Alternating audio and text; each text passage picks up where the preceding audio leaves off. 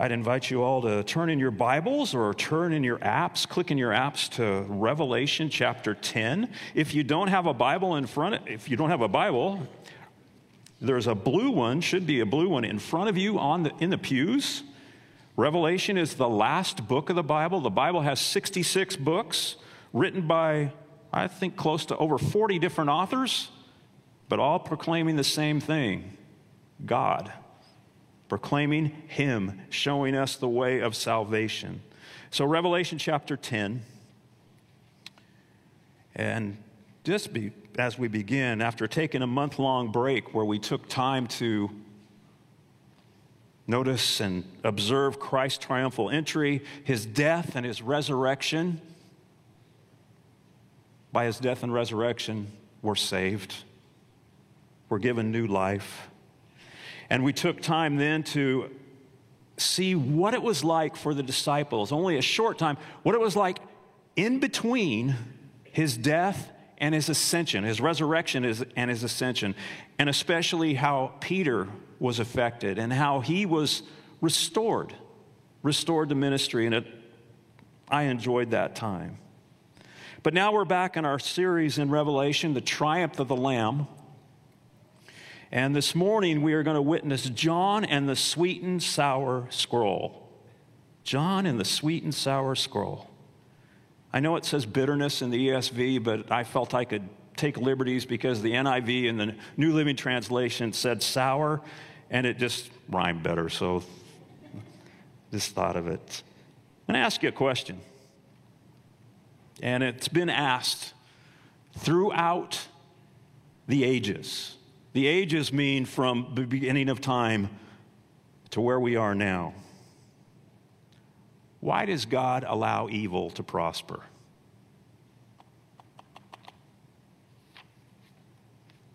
Why is Satan to, allowed to deceive the nations? Why is he allowed to run, it seems, roughshod on mankind, but yet he's not allowed to run roughshod because he is bound he is detained, I should say, he's contained. He can do nothing that God does not allow him to do. So he is contained, but why is this? And with these questions come more questions. I'm not going to answer that question today. That's not today's question, uh, today's sermon. But with that question comes more. If God is holy, if God is holy, all powerful, and loving, why does he allow this to happen? If you haven't asked that question, you're lying to me.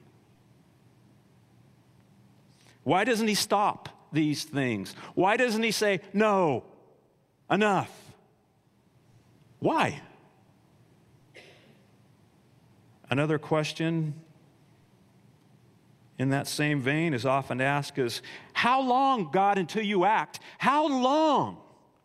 How long before you take action. The 12 disciples asked this question. Tom read a little bit about this. It was the same occurrence. The 12 disciples asked this during Passion Week when they looked over the temple and they said, Oh, look at this temple. And Jesus said, It's going to be turned over, it's going to be destroyed. And they say, When are these things going to happen? When, when is this going to happen? Tell us, when will these things be? And what will be the sign of your coming at the end of the age? We want to know. We're curious creatures. We want to know. After Jesus died for the sins of, of all who would believe and rose again, they asked him this direct question as they were on the Mount of Olives just before he ascended into heaven. They asked him, Lord, will you at this time restore the kingdom to Israel? They wanted to know. When are you going to do this? When are you going to act? And Jesus said this. We need to listen to this. It is not for you to know the times or the seasons that the Father has fixed by his own authority. Come on. I want to know.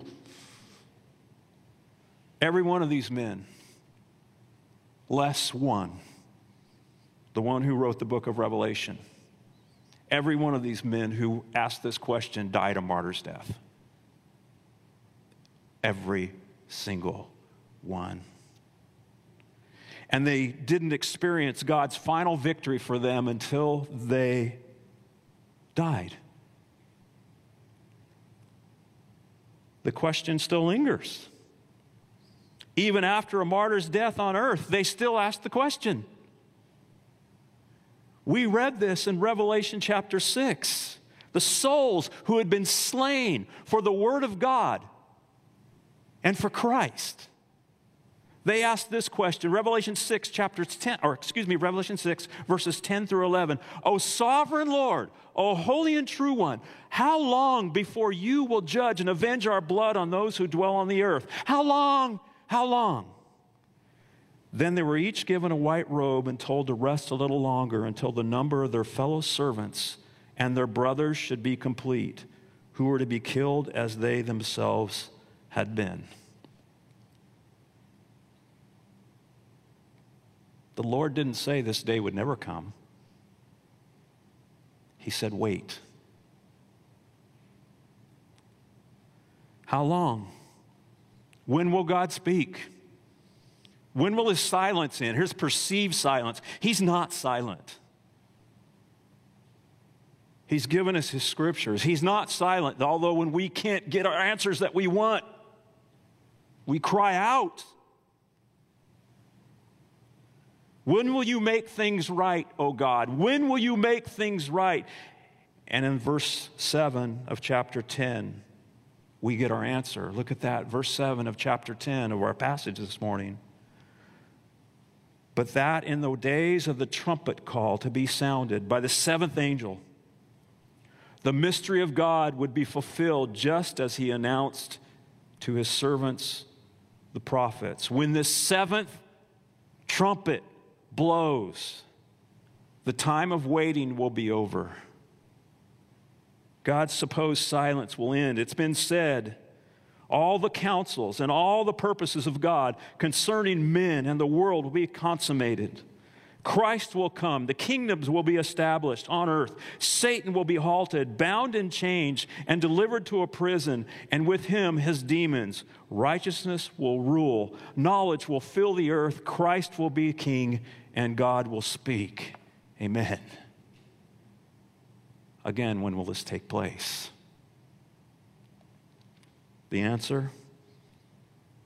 I said it before as soon as the seventh trumpet blows. Well, where we last left off over a month ago, we heard about the fifth and the sixth trumpet judgments. The fifth were demonic locusts that had the ability to sting mankind, to torture mankind for five months, but yet not to kill them. Five months of total agony where men would seek to die, but couldn't. That's the fifth trumpet. And then the sixth trumpet a demonic army, 300 million of them, led by four generals that come out of the river Euphrates. Evil angels, which were allowed to kill a third of mankind. Terrifying occurrences that John witnessed and wrote down. And now, before the seventh trumpet blows, we come. John comes to an interlude. It's as if God gives him a break. He says, John, I'm going to give you just a time to catch your breath. And it gives us a break as well. I told you before that I was glad I didn't have to preach the next week on Revelation because I was tired. Because when the seventh trumpet blows, there'll be no more delay. No more delay. The seventh trumpet brings the seven bowls of God's wrath upon the earth and those who live on it. This is tough stuff, hard stuff. Maybe another way to say it this morning in our passage, it, it allows us to breathe before the sprint to the end. Would you stand with me as I read this morning's passage? from Revelation chapter 10.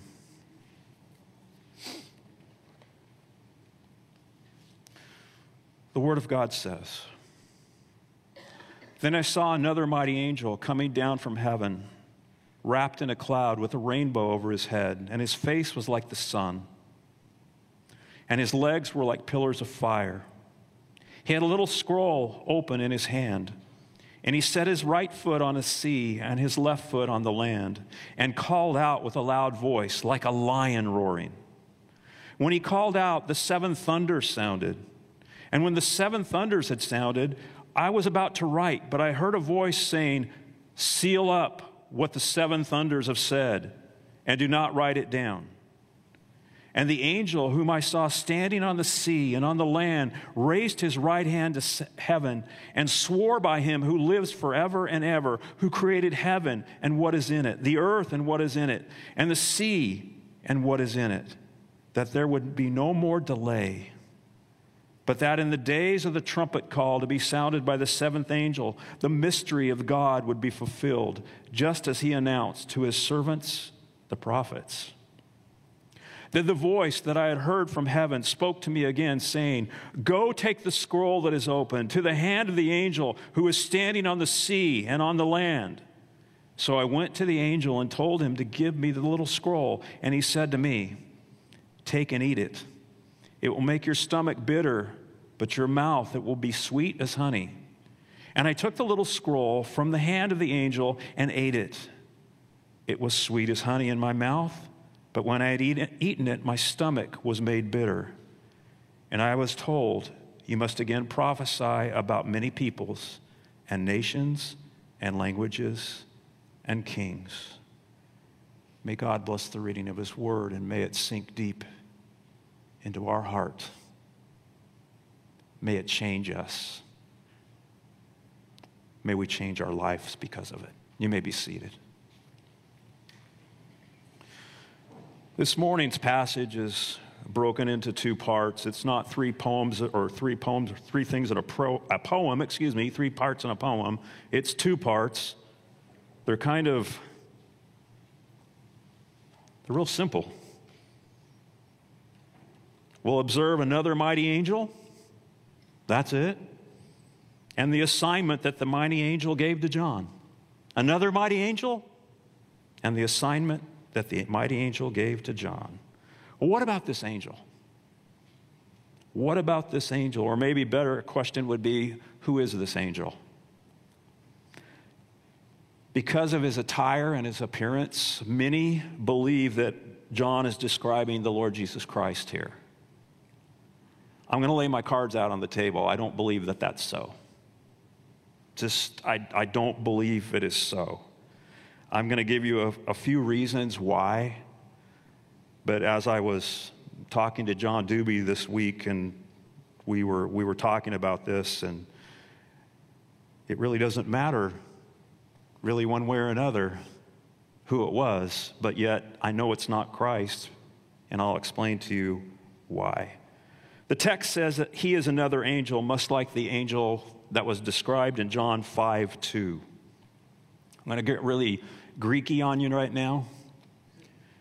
The Greek word alon means it's a distinct angel. Okay, distinct, it's different, but the same, but one of the same. Concerning the angel, I find it telling that John didn't worship this angel. He didn't hit his, he didn't hit his head on the, or his head on the ground and say, and he even told the angel, Give me that scroll. I don't think you're going to tell the risen Lord Jesus what to do. The angel is said to be coming down from heaven. I know that this seems trivial, but things, little trivial things matter to me.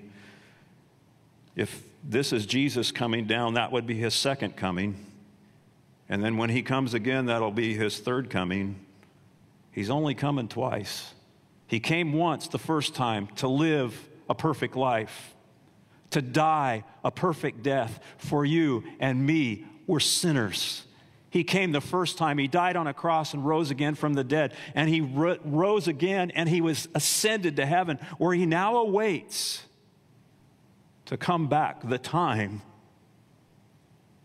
when he'll make all things right.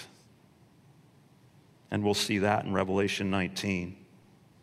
The second to last reason I don't believe that this is Christ is because every time in, that John identifies Jesus in Revelation, he's always very clear to give him an unmistakable title.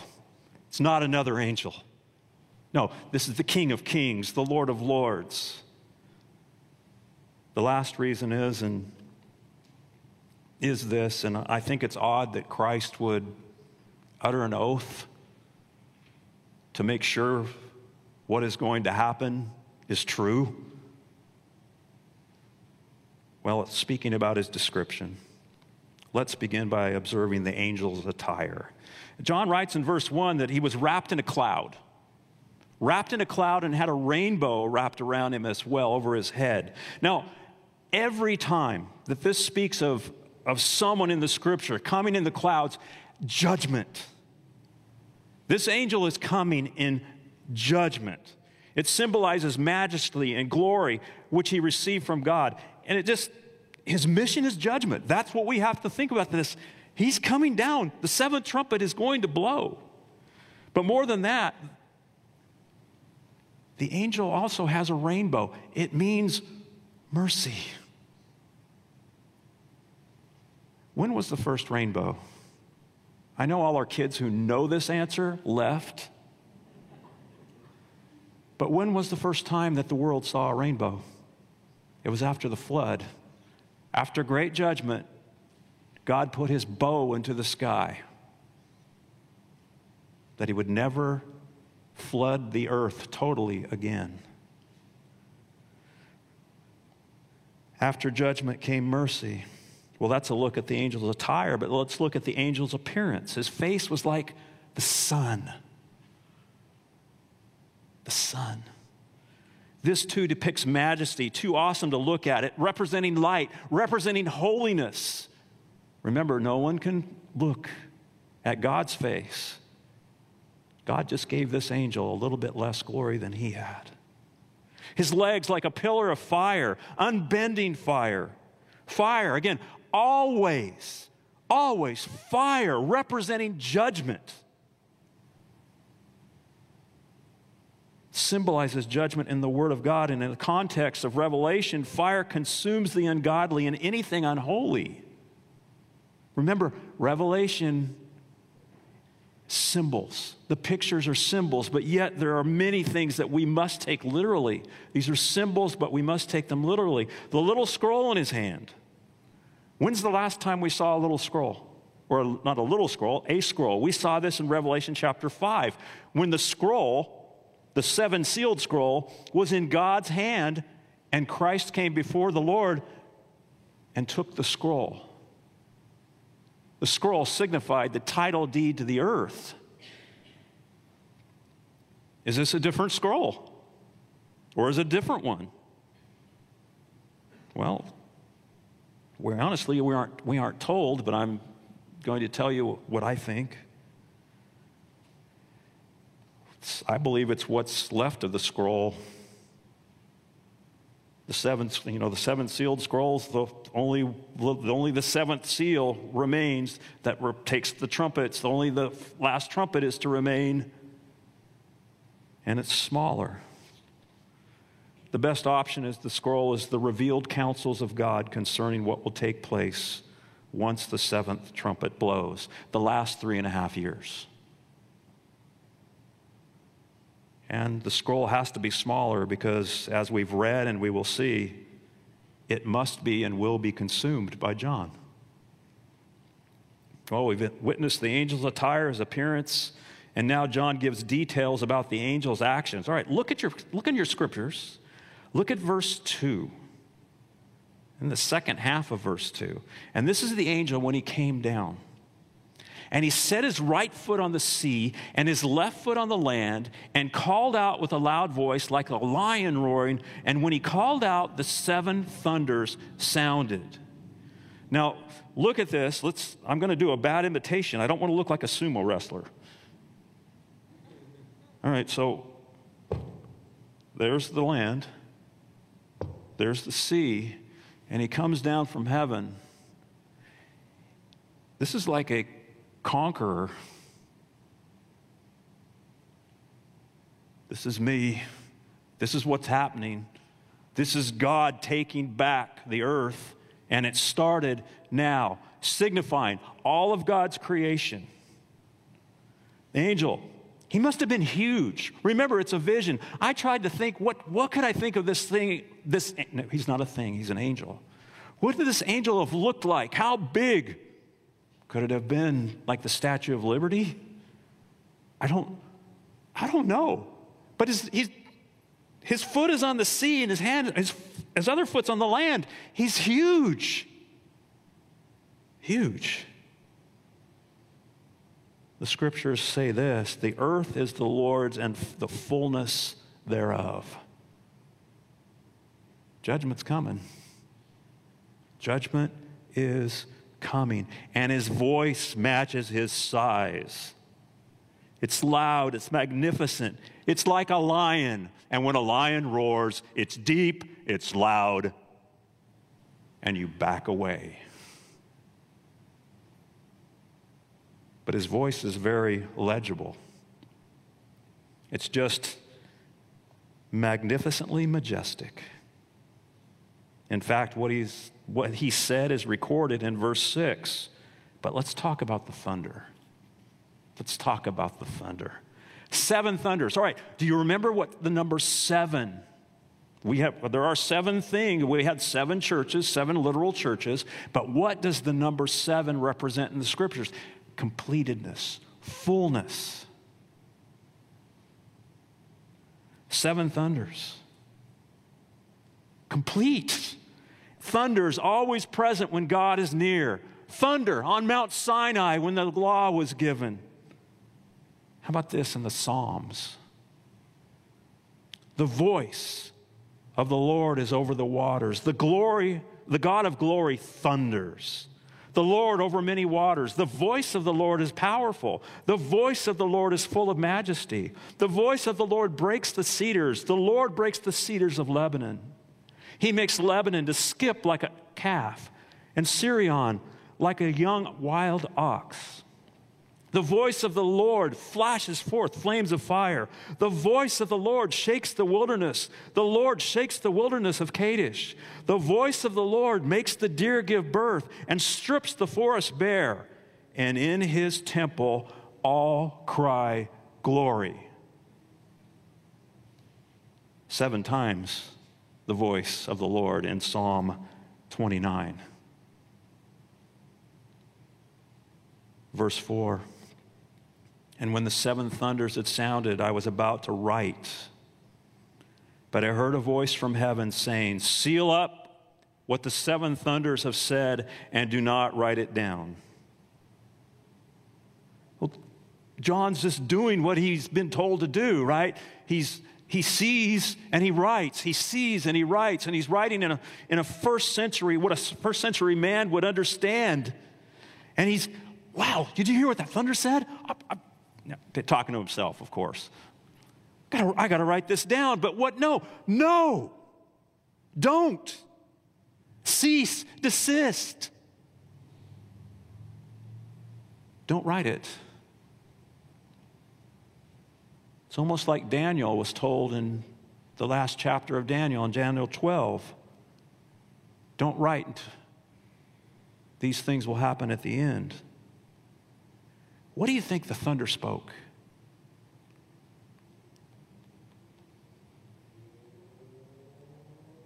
That's the wrong question to ask. That was a trick question to get you to go, well, I wonder what he was saying. We're not told. We're not told for a reason. John was told not to write. John had the had the just the he didn't have the ability to see it. He had the pleasure, the, the greatness, the, the honor to be able to see what was there what, or hear what the angel or the thunder spoke. But he wasn't supposed to write it. It was for John. It was to bolster him, it was to build him up.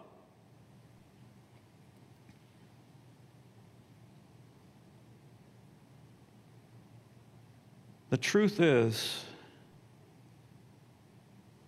again, the things that we don't know, that aren't written in scriptures, in the scriptures, we don't need to know them. Newsflash, I know that we probably don't need to be told this, but we're human. God knows more than you do. And I will use the we as well. God knows more than we do.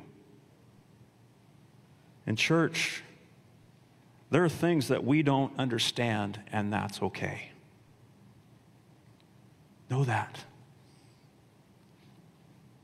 There are things that God keeps from His people, His children, for their own good. I'll ask you, parents, are there things that you have kept from your child because they're not old enough or strong enough to understand it? Details of a tragedy, details that they're not able to process? God's doing the same thing. In this case, how much worse could it get?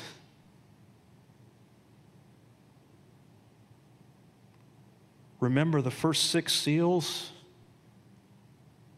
They account for a quarter of the earth's population, a quarter of it, one fourth the trumpets, the six trumpet judgments, they account for another third. I'm not a mathematician, but that is over half of the people of the world have been killed so far. They've been judged.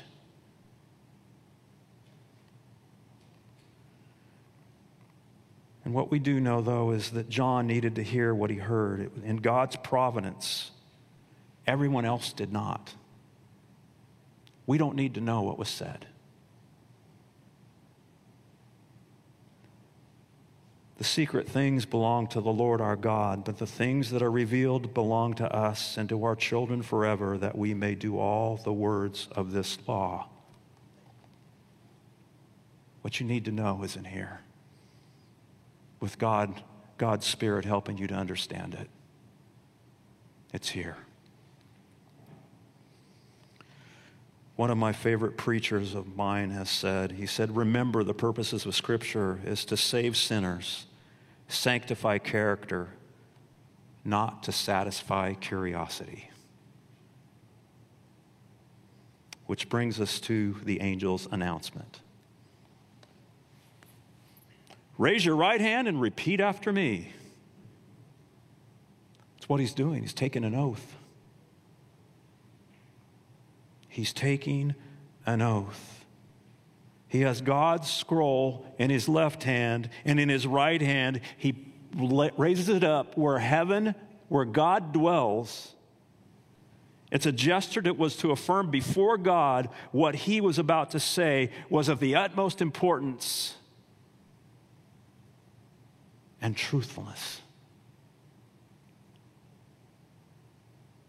What he said is record, recorded for us beginning at verse 5. And the angel whom I saw standing on the sea and on the right hand raised his right hand to heaven and swore by him who lives forever and ever, who created heaven and what is in it, the earth and what is in it, and the sea and what is in it, and there would be no more delay, and there would be no more delay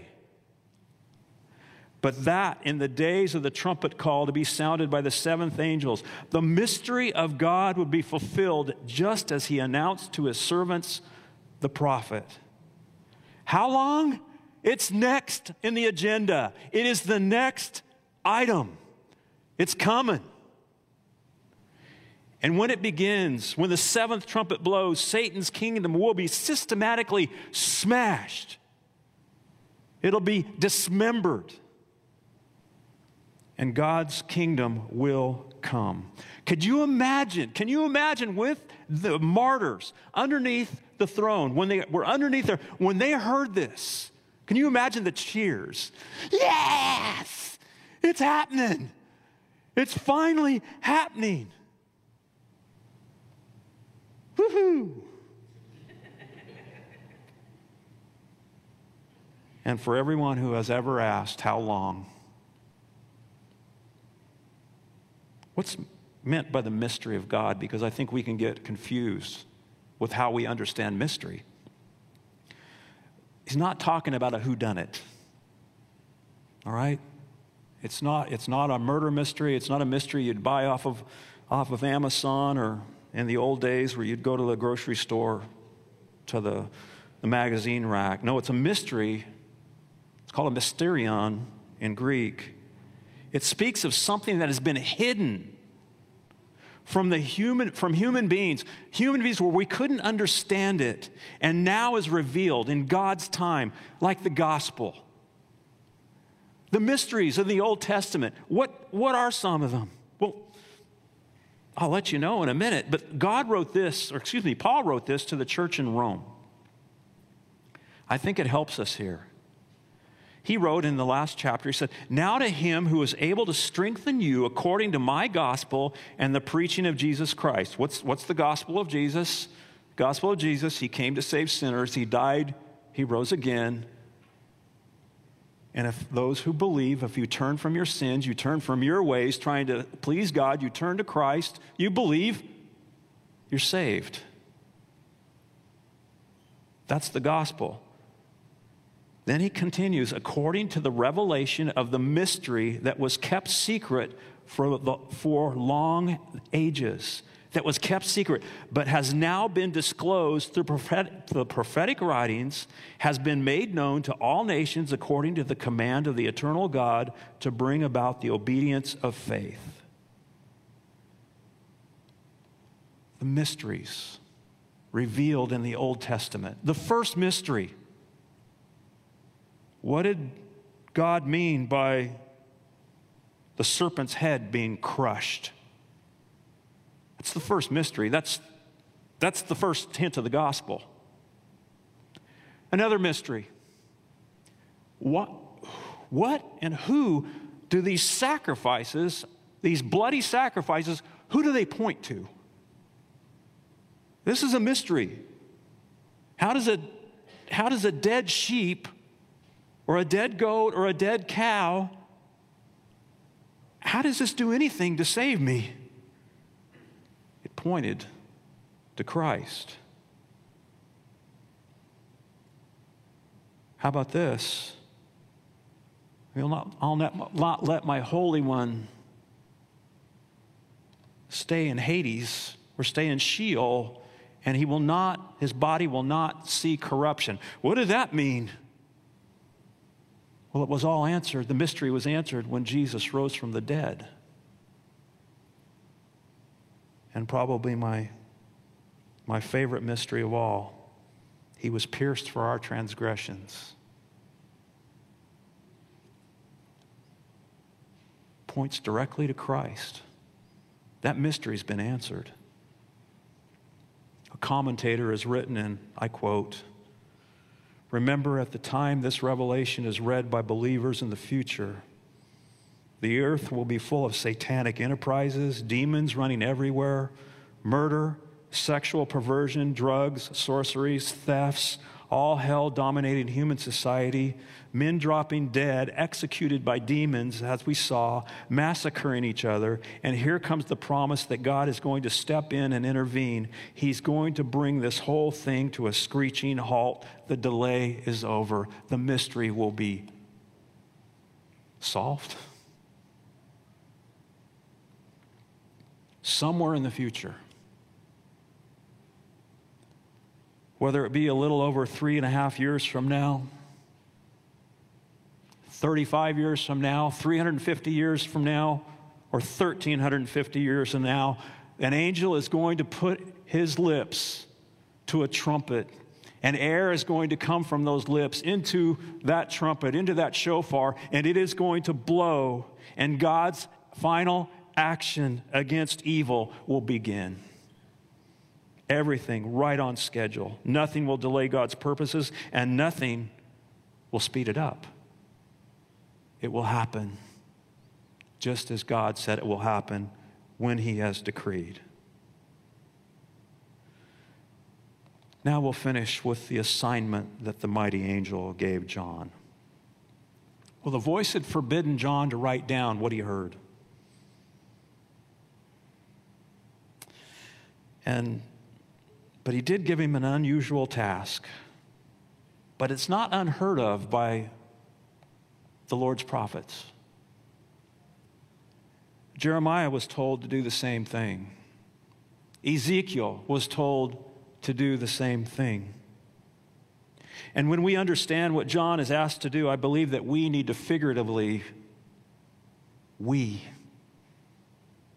need to do the same thing. John was called to step up to this imposing angel and take what was in his hand. Look at verse 8. Then the voice that I heard from heaven spoke to me again, saying, Go take the scroll that is open in the hand of the angel who is standing on the sea and on the land. So I went to the angel and told him to give me the little scroll, and he said to me, Take and eat it. It will make your stomach bitter, but it, in your mouth it will be sweet as honey. And I took the little scroll from the hand of the angel and ate it. And it was sweet as honey in my mouth. But when I had eaten it, and my stomach was made bitter. And I was told, You must again prophesy about many peoples, nations, and languages and kings. Just as Ezekiel had been told. Ezekiel had been commanded by the Lord to take it and eat God's word. Eat it. And it's going to taste like honey, but when you consume it, it's going to make your stomach sour.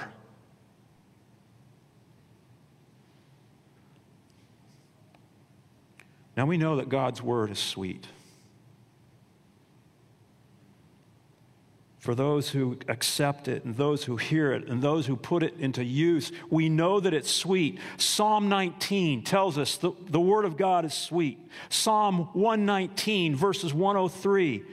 The Word of God is sweet, sweeter than honey. Proverbs 24, 13 through 14. It says this God's words are good, they're reliable, they're life giving. They, the promise of God is good, it's sweet to the taste. And when people hear and receive them, they bring life. But, but, when a prophet, a follower of Christ, digests the word, understands the consequences, listen. When they understand the consequences and realize that God's judgment will soon be unleashed on stubborn, rebellious human beings, it's heart wrenching. I don't see any of us here who can look at this and say, Yeah, it's coming to you. Not my worst enemy. Not my worst enemy do I want this to happen. But yet it will. It makes your stomach bitter. It makes your stomach sour. Yes, God's word is sweet, but it's hard to hear.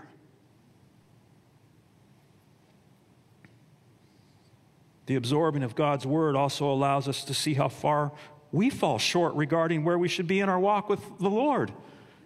When I look at God's word, I see where I fall short. And it does, it breaks my heart. But the sweetness of God's word, He comes and He lifts you up, and He loves you just as much now as He did when you were saved. He doesn't hate you, He loves you. And that's sweet. But knowing how far I fall is bitter.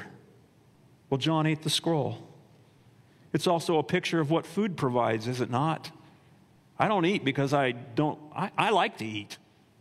I like to eat too much. But food provides nourishment.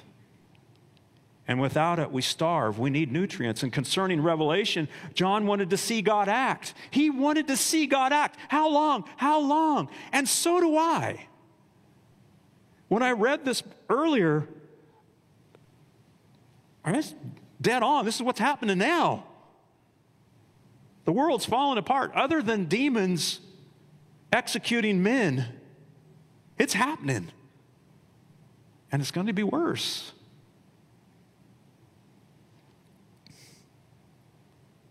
But when John digested what was going to take place to a fallen, rebelling word, world, it was bitter. And we pray that God would come and release this, us from this world, but we need to remember there are people who are going to die in their sins if they do not hear from you, from you, from me, from you, the truth.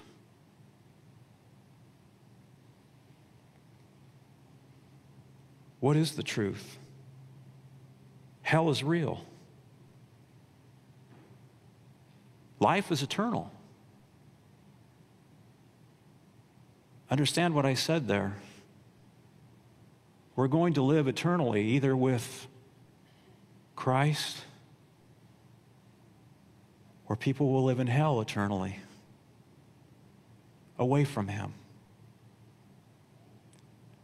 And the last part makes me, my stomach, bitter.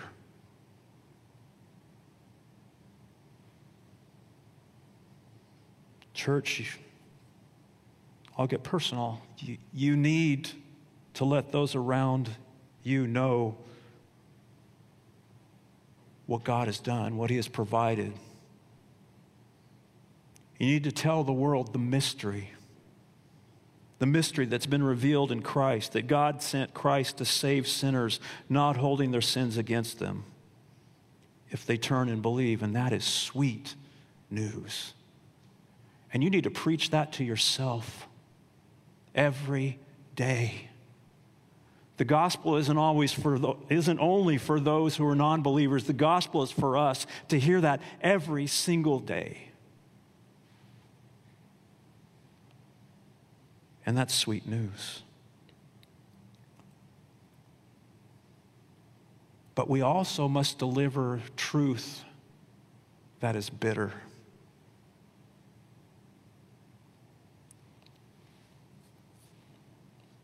One day the last trumpet will blow and there will be nothing anyone can do about it. No way anyone can stop it. Truly sweet and sour. Can we pray? Lord God, we've been challenged today.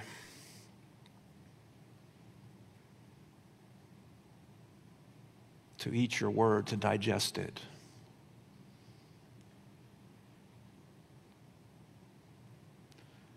To reveal to those around us, all those of different tongues and nationalities, even to leaders, to reveal, Lord God, the mystery of your Son. You have not left us alone to do that alone, but you have given us your Spirit to give us the words to be able to say. May we, like John,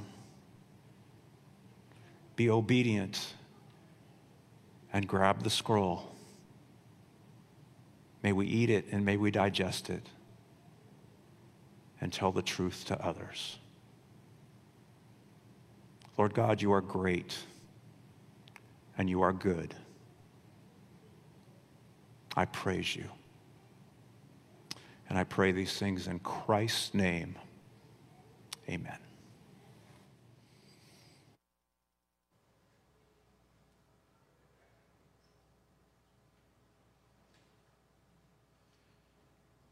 All right, church, it's a simple chorus. It just says, I will say yes, Lord Jesus. I will say yes to your will, to your way. Let's stand together as we sing that.